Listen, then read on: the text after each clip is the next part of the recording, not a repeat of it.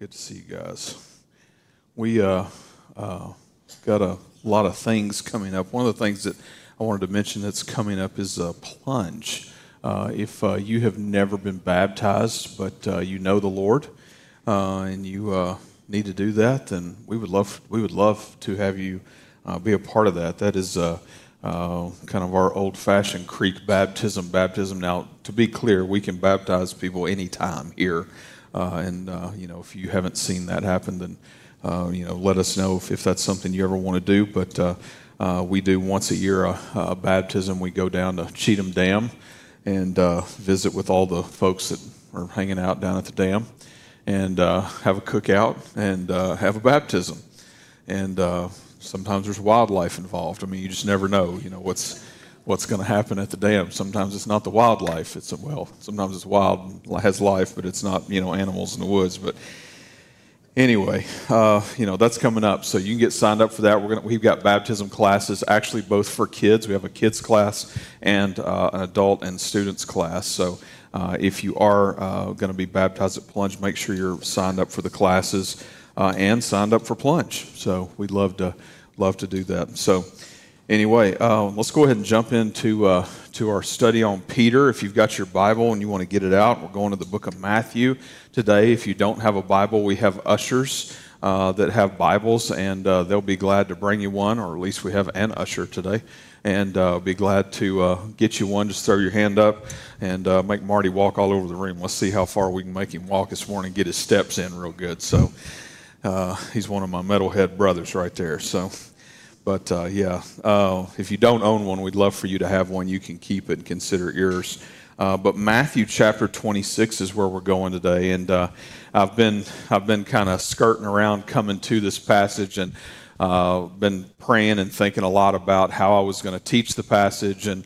Um, and and even break down the passage because the passage is connected to other passages and so on and so forth. And uh, it, it, it leads into some of my favorite scripture uh, of all time. If I get the if I get the pleasure of getting to have favorite scripture and and um, and I've taught from some of it, uh, you know, a lot of it uh, many times. And so anytime I've taught from something many times, I'm I'm very careful. Like I've I don't know I, am weird about this, I, I, and I'm the same way. I can't reteach somebody else's things. Sometimes I'll share their stuff, and I always try to give them credit or whatever, but uh, you know, um, I, am weird with like, you know, I don't want to like teach the same thing twice or whatever. But I mean, sometimes it is what it is, and, and probably sometimes it is the same thing twice, and I don't even know it, uh, and that's okay too. But uh, uh this passage this morning that we're getting into um, is uh, is this reminder of uh, you know letting people down, you know, or letting ourselves down. Even I, I don't know if, if you're like me, you ever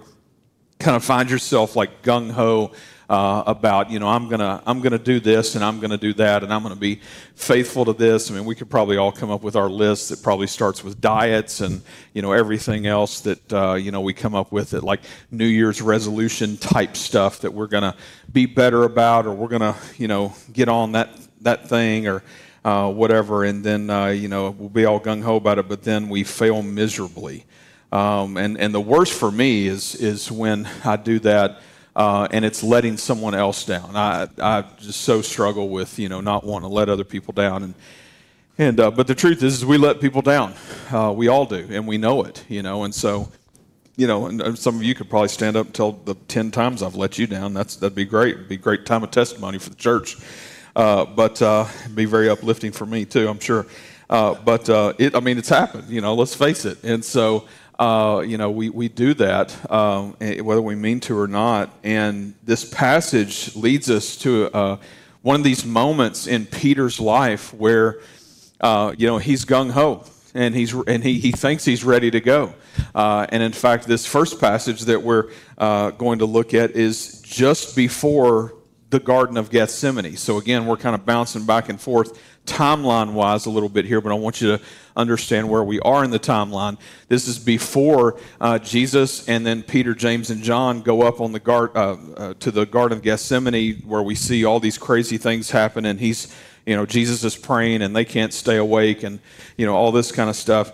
And uh, you know, right after that, of course, is when they come to take Jesus, and that's when Peter, of course, you know, cuts the guy's ear and all that kind of stuff. So this is a hot and fiery Peter, okay? And, and this is probably what gets him like hot and fiery before the guy ever shows up when Peter pulls the sword out on him, okay? But Matthew 26, let's go ahead and read this. Matthew 26, verse 30, and it says this. It says, And when they had sung a hymn, they went out to the Mount of Olives. Then Jesus said to them, You will all fall away because of me this night. For it is written, I will strike the shepherd, and the sheep of the flock will be scattered. But after I am raised up, I will go before you to Galilee. Peter answered him, Though they all fall away because of you, I will never fall away. Jesus said to him, Truly, I tell you, this very night before the rooster crows, you will deny me three times. Peter said to him, Even if I must die with you, I will not deny you. And all the disciples said the same. So here is this moment here where Jesus is telling the disciples, you know, time's coming, you know, this is going on. Uh, you know, we have gotten together, we're singing a hymn. First of all, let's look at that at verse 30. And when they had sung a hymn, then they went out to the Mount of Olives. So, I, I, you know, just thinking about getting to hang out with Jesus is, is cool. And then thinking about getting to worship the Lord with Jesus is really cool, you know. And I got to thinking about that. I got to thinking, you know, I've not really spent any time ever thinking about that particular verse and what it's saying there that you know that they all sang a hymn together before all this craziness starts to go down. And so jesus i'm assuming probably leads out. I don't know if he's you know a great worship leader. Maybe he's one of the guys that stands and does you know kind of this thing. Well i have no idea. Uh, you know i mean he is jesus so he's got to be good at whatever he does right?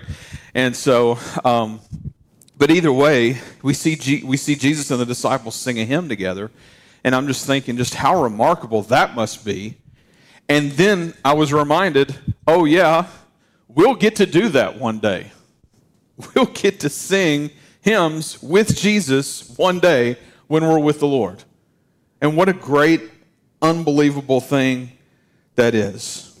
And I think for us, I think we spend so much time thinking and focused on about what's happening right here and now that we forget what eternity is going to be like. And the importance that we put on the here and now overshadows the what's to come. And the truth is, if you're like me, I, I need some reminders of the what's to come, you know? Because sometimes here and now it's tough, right? Passage goes on in verse 31 and it says, Then Jesus said to them, You will all fall away because of me this night. For it is written, I will strike the shepherd, and the sheep of the flock will be scattered. So here, Jesus is predicting that the disciples will fall away. In fact, he's not just speaking to Peter, he's saying, You will all fall away because of me this night. Then, on top of that, he says, For it is written, I will strike the shepherd, and the sheep of the flock will be scattered. So here, he actually is quoting Zechariah 13 7, which says exactly this. And he's saying, guys, I'm just telling you, this is going to happen.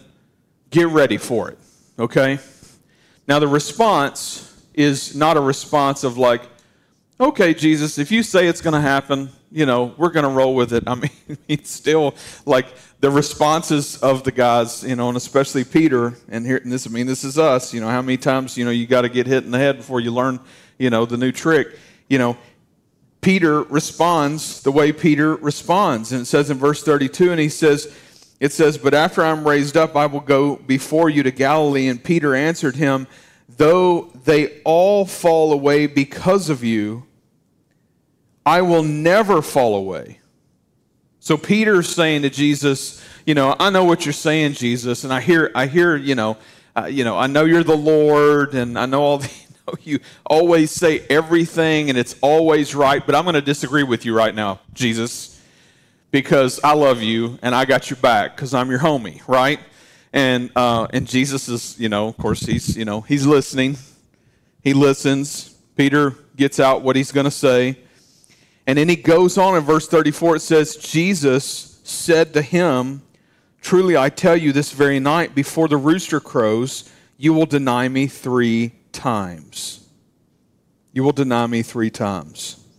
Peter is so sure, so sure that he is not going to deny Jesus. So sure. And then Jesus turns around and says to Peter after Peter says, "You know, I know I know you think everybody's going to leave you. I'm not going to leave you though. I'm still going to be here cuz I'm your boy." And then Jesus is like, "Actually, Peter, I've got a little something special for you."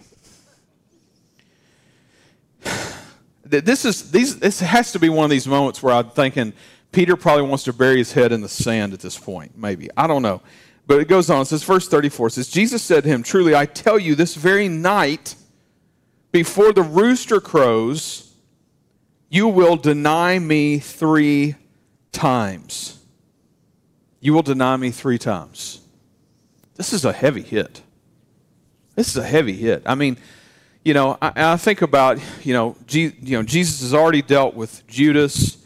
You know, we've already had that go down. So we've got one betrayal.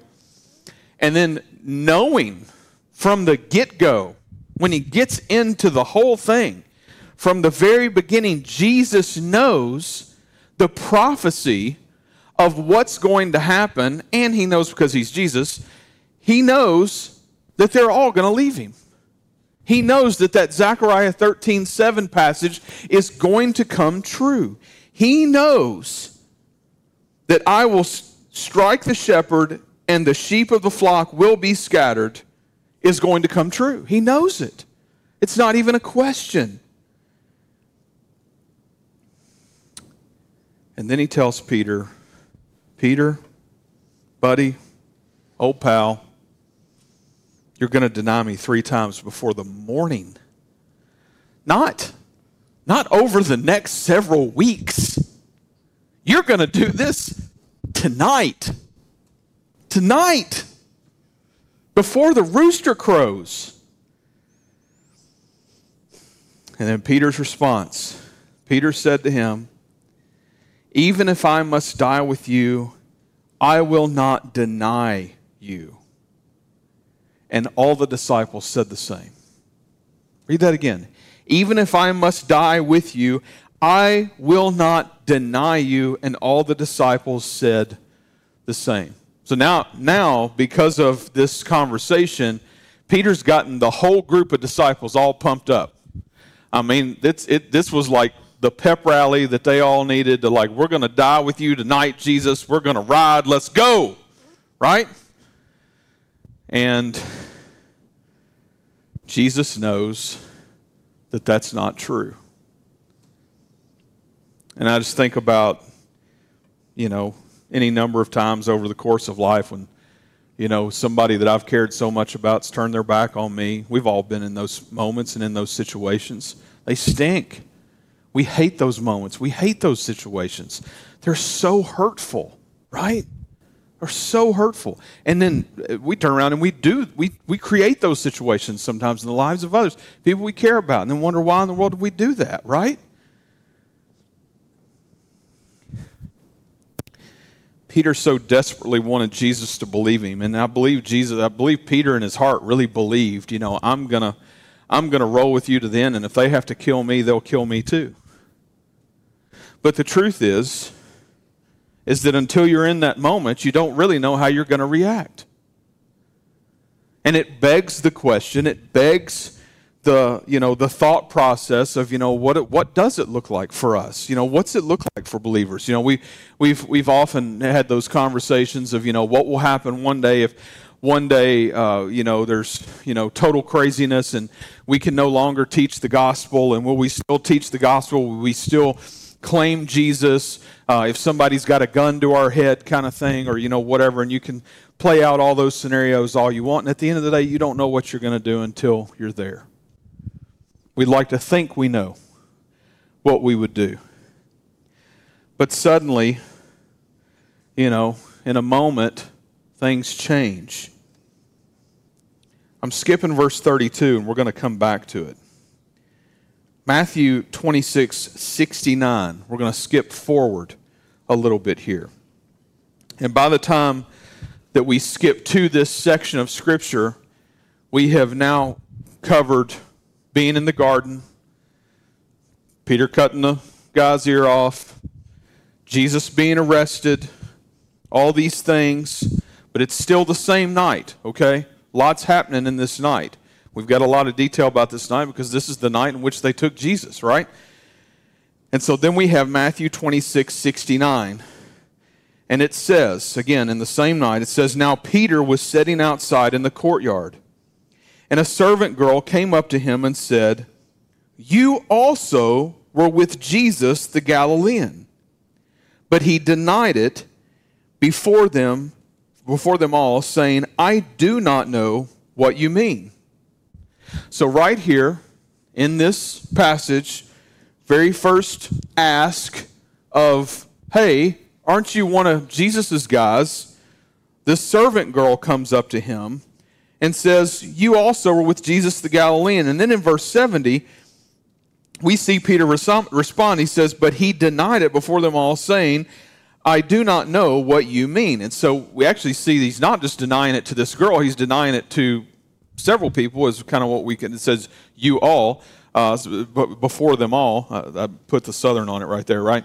Um, the you all. Uh, but yeah, it says, but he denied it before them all, saying, I do not know what you mean. So already we've got the first denial, right? Well, then the passage goes on in verse 71, and it says, And when he went out to the entrance, another servant girl saw him, and she said to the bystanders, This man was with Jesus of Nazareth. And again, he denied it with an oath I do not know the man. So here we have Jesus, uh, sorry, we have Peter again being asked the question, you know, hey, this man was with Jesus of Nazareth in verse 71. And then in 72, and he denied it with an oath i do not know the man when it's talking about an oath it's, he's saying, it's saying that he's adding something to it and jesus actually teaches against this uh, so it's interesting because uh, G- technically, Peter is technically in sin with how he's trying to explain himself in a way that Jesus said, do not take oaths. Now, why did Jesus say that? Basically, Jesus was saying, you don't need to be saying stuff like, I promise to God what I'm saying is true. That's basically what Peter's doing here. We don't know exactly what his words were or what he was saying, but we know that he was taking an oath. And the oath was him trying to prove that his words were true. Right? Well, Jesus said, don't do that. And the reason Jesus said don't do that is he's like, your words should just be true and people should know you for your truth. Right? So, Peter, taking an oath with his statement, says, I do not know the man. I do not know the man. Peter, our guy, our boy, right? Fisherman, standing strong, cutting people's ear off because he got bad aim, right? This is our, this is our guy, our ride or die you know? And already, random people are just like, hey, you want to, you're one of his guys, right? I do not know the man, he says, with an oath to go with it. Then in verse 73, it keeps going.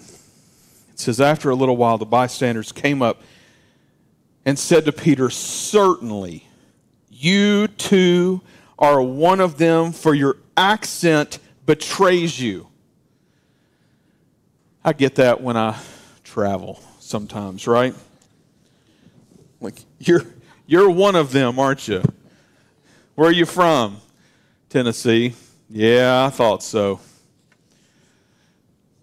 So Jesus, the, the boys, most of the boys that were rolling with Jesus were Galilean, and and uh, you know they that was not a it was not a popular race to be a part of, and popular people group, I should say. And and you know, so you know, for Peter, uh, you know, to be identified with that, people people knew that the guys that were with Jesus, you know, were from this area, uh, and that they had such an accent that it was noticeable. So that's that's what we're getting this little bit of, you know, your accent betrays you. Certainly you are one of them, they say. And then in verse 74, then Peter began to invoke a curse on himself and swear.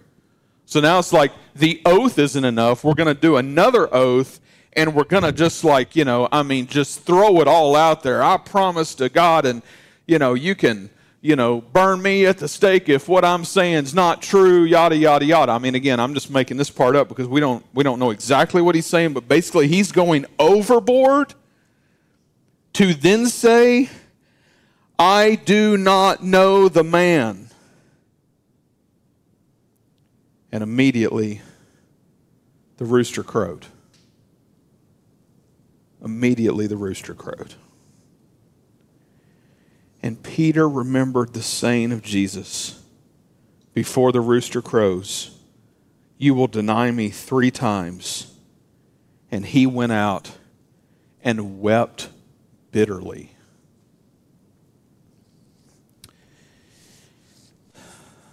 This passage, um, you know, I, as we've been teaching through this, I've been sharing, of course, the different takes from the different Gospels Matthew, Mark, Luke, and John from the different takes of Jesus' life written by different people.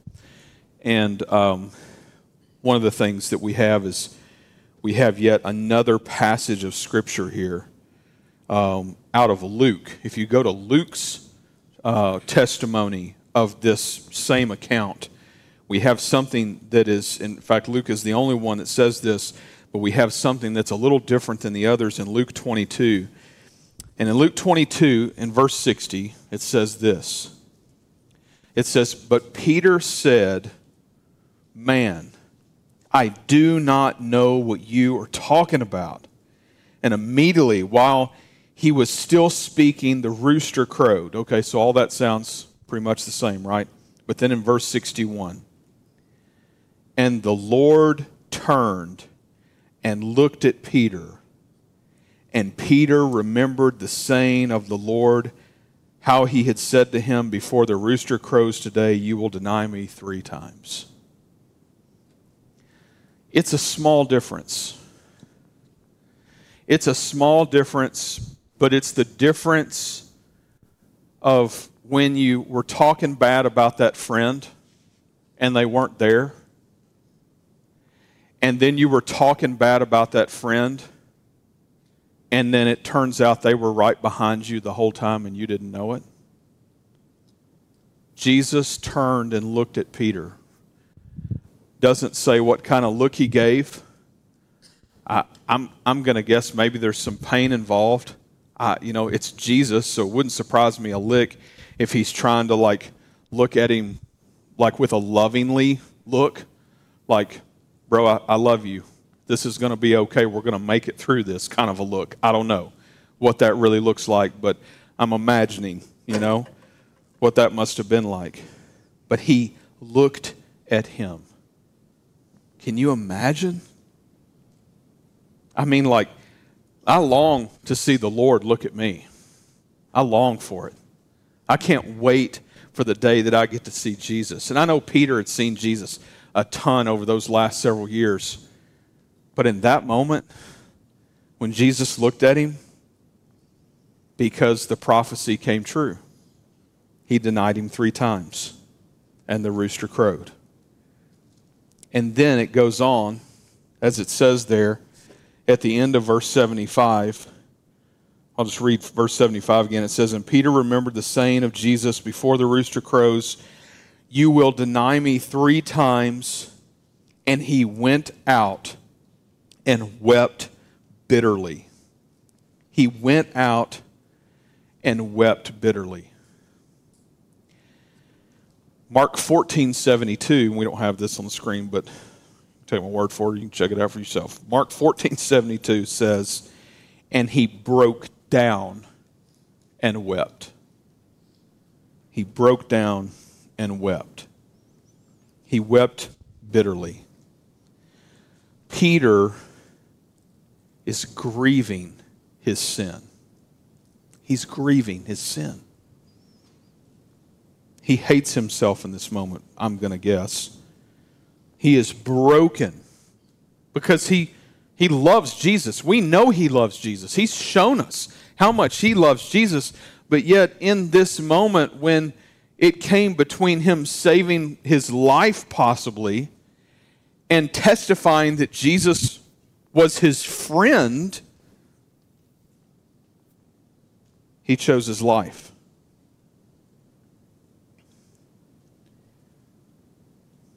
He's grieving his sin. You ever grieved your sin? You ever done something that immediately after doing it you were like, oh my gosh, I can't believe I did that? I did that recently. I, and I, I mean, it, it literally ruined my day. Ruined my day. I couldn't, I couldn't, I couldn't, I couldn't stand myself that day. I really couldn't. I, you know, and I had apologized to someone over it. And then I found myself apologizing again to them later that day. They were like, hey, it's okay. It's not a big deal. And I was like, oh, it's a big deal. It stinks. I hate that it happened. Regret leaves behind pain, doesn't it? Regret leaves behind pain. And hurt leaves behind hurt. We hurt, we have pain, and if we let it, it cripples us. If we let it, I mean, we, we, we can just, you know, we can go downward spiral on something like that, I mean, just in a heartbeat. And it makes us feel like a failure. And sometimes that's true that we failed at something, uh, but, you know, it doesn't mean that we are a failure. You know, and the truth is, is that failure is important to our lives. There's all these leadership principles that I've heard over the years, and I'm sure there's better ones even than the ones I've got for us today, but I want to share a couple with you today that just kind of are these reminders that failure has a place in our life. Jeff Bezos play, uh, says uh, failure and innovation are inseparable twins. Bill Gates says it's fine to celebrate success, but it's more important to heed the lessons of failure. Dennis Waitley says mistakes are painful when they happen, but years later, a collection of mistakes is what is called experience. And then the great Wayne Gretzky said, You miss 100% of the shots you never take. The problem with failure is that when we fail at something, we want to take it on as our identity. And it is not our identity. I can't tell you how much of the counseling that I do when it's a situation of like, you know, people struggling with maybe bad choices in life, that kind of thing, or whatever, and they're coming to me and they're like, Chris, I, you know, I'm just a mess. And they'll say things like, you know, I'm just, I'm just not even, you know, I'm not even worthy of, you know, your time or God's time, or, you know, they'll make these, you know, bold, you know, sweeping statements of, you know, just kind of self doubt and just self worth, like just being at zero, right? And, and, you know, almost always I end up always going to these statements and reminding them of the gospel and the understanding that our failures aren't what define us. Our identity is in Jesus. And He hung all that on the cross for us to be free from it. Not for us to go, well, just go ahead and make me a sash and let's put all the failures right here so everybody can read them. Right? Jesus died that we might be free from our sin. Not that it would become our name, not that it would become our nickname. He loves us, He cares for us, He wants our identity to be in Him. Our identity, when God the Father will see us in eternity, will be that He sees Jesus. Scripture says that He's put His righteousness on us. like a coat, you know? And that when he sees us, he won't see the failures, he'll see the grace, he'll see the perfection of Christ, he'll see the blood from the cross, that we are forgiven. 2 Corinthians 12 says this, verse 9 says, But he said to me, My grace is sufficient for you, for my power is made perfect in weakness. Therefore, I will boast all the more gladly of my weaknesses, so the power of Christ may rest upon me. For the sake of Christ, then, I am content with weaknesses, insults, hardships persecutions, and calamities. For when I am weak, then I am strong. The only person winning the strongman competition in the kingdom of God is Jesus. Okay? We're, we're not winning anything. I'm definitely last place. Okay? Like, for us to understand that passage and understand that His grace is sufficient, His power is made perfect in weakness. I got weakness. I'm, I'm like a petri dish of, like, you know, come try me out, Jesus. You know? Let's see what you can do with this. But I'm afraid for so many believers, we get to a place where we think, well, I'm not worthy. I'm, I'm, I, you know, I can't do it. I don't have the talent. I don't have the knowledge of the Bible. I don't have, you know, what it takes to stand up. I'm introverted. I'm extroverted. I'm whatever. And at the end of the day, God's just like, no, it's not about you. It's about me. It's about my son who came and died on a cross and gave his life that if we believe in him, we shall be saved. But it means surrendering our stuff here and now and letting him do that work in our lives. It means allowing him to come in to receive the grace that is sufficient for us. Last Sunday, I, I, I had the pleasure, an absolute pleasure, to get to pray with a couple of people who came to know the Lord together a husband and a wife. I mean, just, I, I was over the moon the rest of the day, right? And, and I just think, you know, how many people out there thinking about taking that step, not, not claiming Jesus to be their own because of somebody else's faith that they're related to or how much church attendance they've had over the years, but because they truly, in their heart, believe that Jesus is Lord that he is the Son of God, that he did come down on the cross, that he did rise again three days later. Man, if Peter only knew what we knew, and of course that wasn't going to happen because this was all set. This was the plan. Jesus knew it was going to happen, and Jesus was okay with it. Jesus was so okay with it that we have that verse that I skipped there, verse 32 in Matthew 26. What did it say? In the middle of all that going on, Jesus said, It said, But after I am raised up, I will go before you to Galilee. What? Okay. No big deal, right? No, big deal. Big deal. Right here. This is a big deal because this is right after verse 31. You remember verse 31, right? Well, let's read that one again. And then Jesus said to them, You will all fall away because of me this night. For it is written, I will strike the shepherd, and the sheep of the flock will be scattered. So he predicts that all the disciples are going to run the other way, right? In this moment when Jesus is going to start to be beaten and then his life be taken, right? And he's, you know, and he's literally quoting again Zechariah 13, 7. And then right after he says, But after I am raised up, and I'm sure they're not catching this. But he's like, But after I am raised up, I'll go before you to Galilee. You know what Jesus is saying right there? He's saying, Look, I know that you guys are going to turn your backs on me. I know it's true. The prophecy is true, and I've been hanging out with you for three years. I know what you're going to do, right? He says, I know you're going to turn your back on me, but I'll be waiting for you in Galilee. I'm not going anywhere.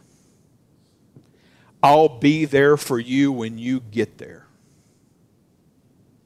Folks, that's, that's our Savior.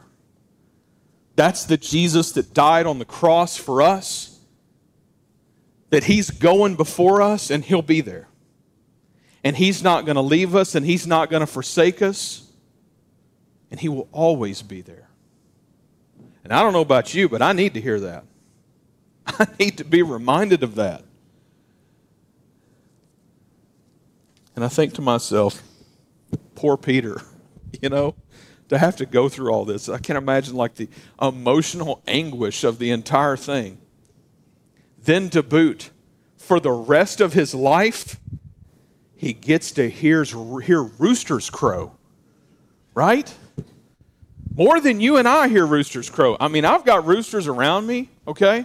I got a neighbor with some chickens. My dad's got chickens. I hear roosters crow every once in a while. At that day and time, everybody had some roosters and some chickens, okay? Or a rooster and some chickens. You know, roosters crowing, very normal in this setting. And for the rest of his life, I mean, literally, if you think about it, for the rest of his life, he would be reminded of this moment on this day by hearing every day multiple roosters crowing.